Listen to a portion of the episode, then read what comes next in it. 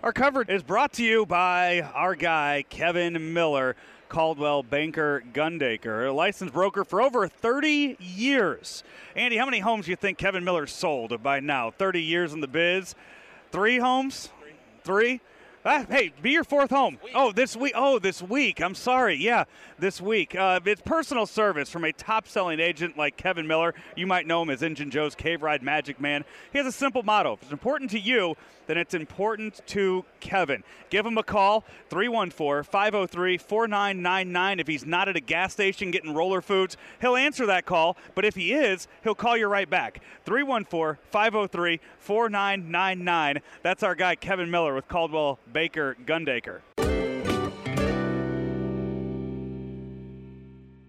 Hey, you like me and uh, you get a lot of traffic tickets, maybe injured at work, maybe you've got a new member of the family and think it's probably a good idea to put together a will or trust to make sure that they're taken care of? Well, then uh, just call the full service legal team at the Inskip Law Firm.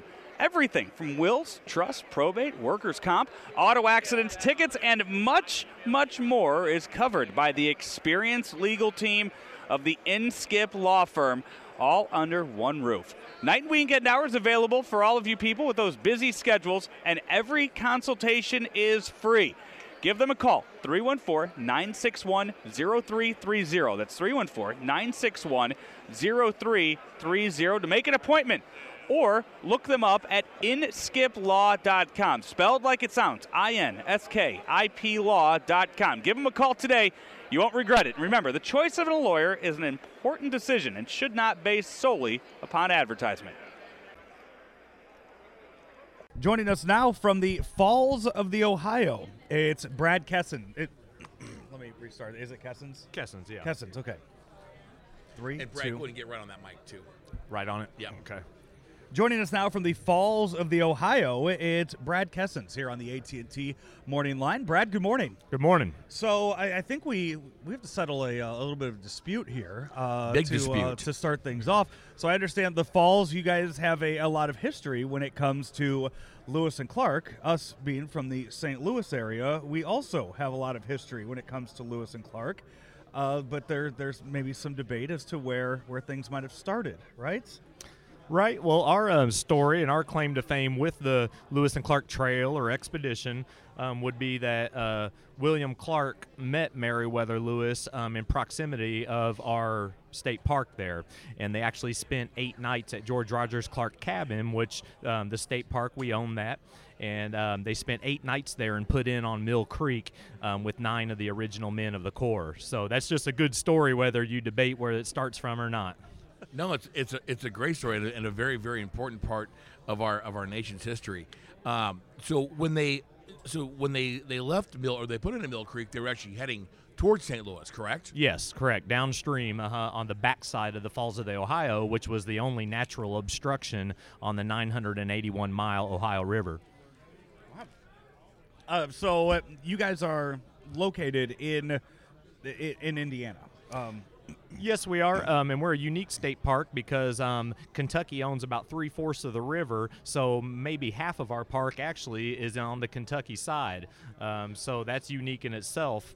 Um, but we have a lot to offer. We're the uh, world's largest exposed fossil bed of the Devonian period.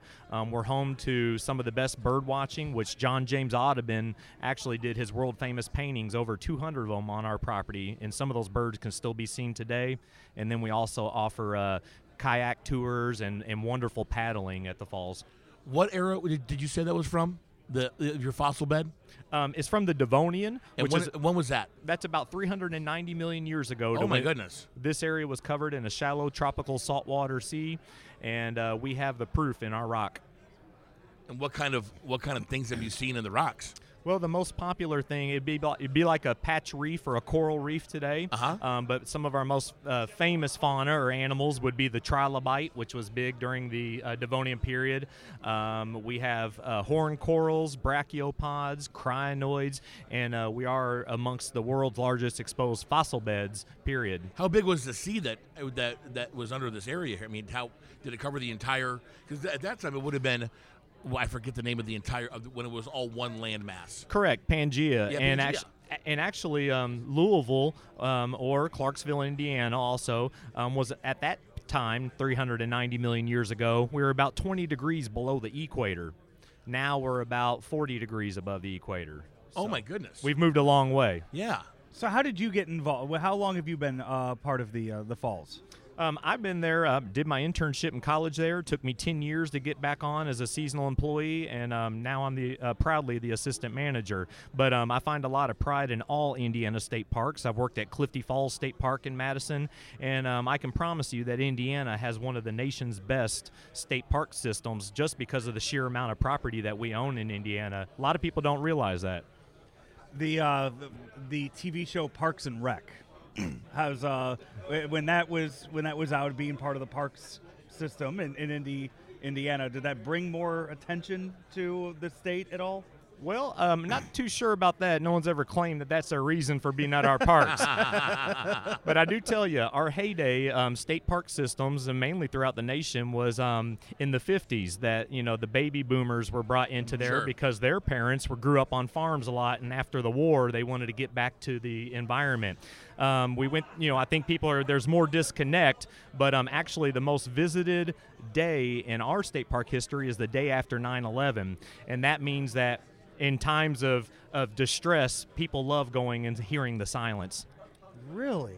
That's that, that is fascinating. So people would just they just migrated, I guess, to the to the Midwest when when that was happening. Not really sure what the outcome was going to be of that. Well, Hoosiers in general, um, I think people is just so bombarded with the um, the, the heavy feeling of 9/11 that, that you know I was glad to be one of those properties that could take that away from people for a moment, just to enjoy um, you know nature. What are some of the amenities that you guys offer at your park for travelers and for people with RVs and things like that? Lots. Um, we um, our main source of revenue at Falls of the, Ohio- of the Ohio State Park is uh, catering to schools in the area. So we do a lot of field trips. We do a lot of adult tourism. Um, but we have a, a great interpretive center, um, high tech, state of the art interpretive center.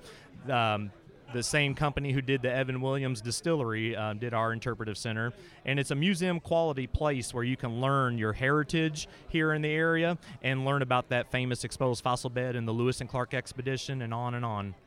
The uh, the website fallsoftheohio.org. I'm I'm on there now. It looks like it's a it's a great site that'll uh, that'll really help you plan any uh, any trip that you might have We uh, just coming up. we just came out with that website, and uh, if you want to get involved, if you want to learn how you discover our property or explore on it, and if you want to learn about booking a reservation for an educational opportunity, um, it'll get you all right there.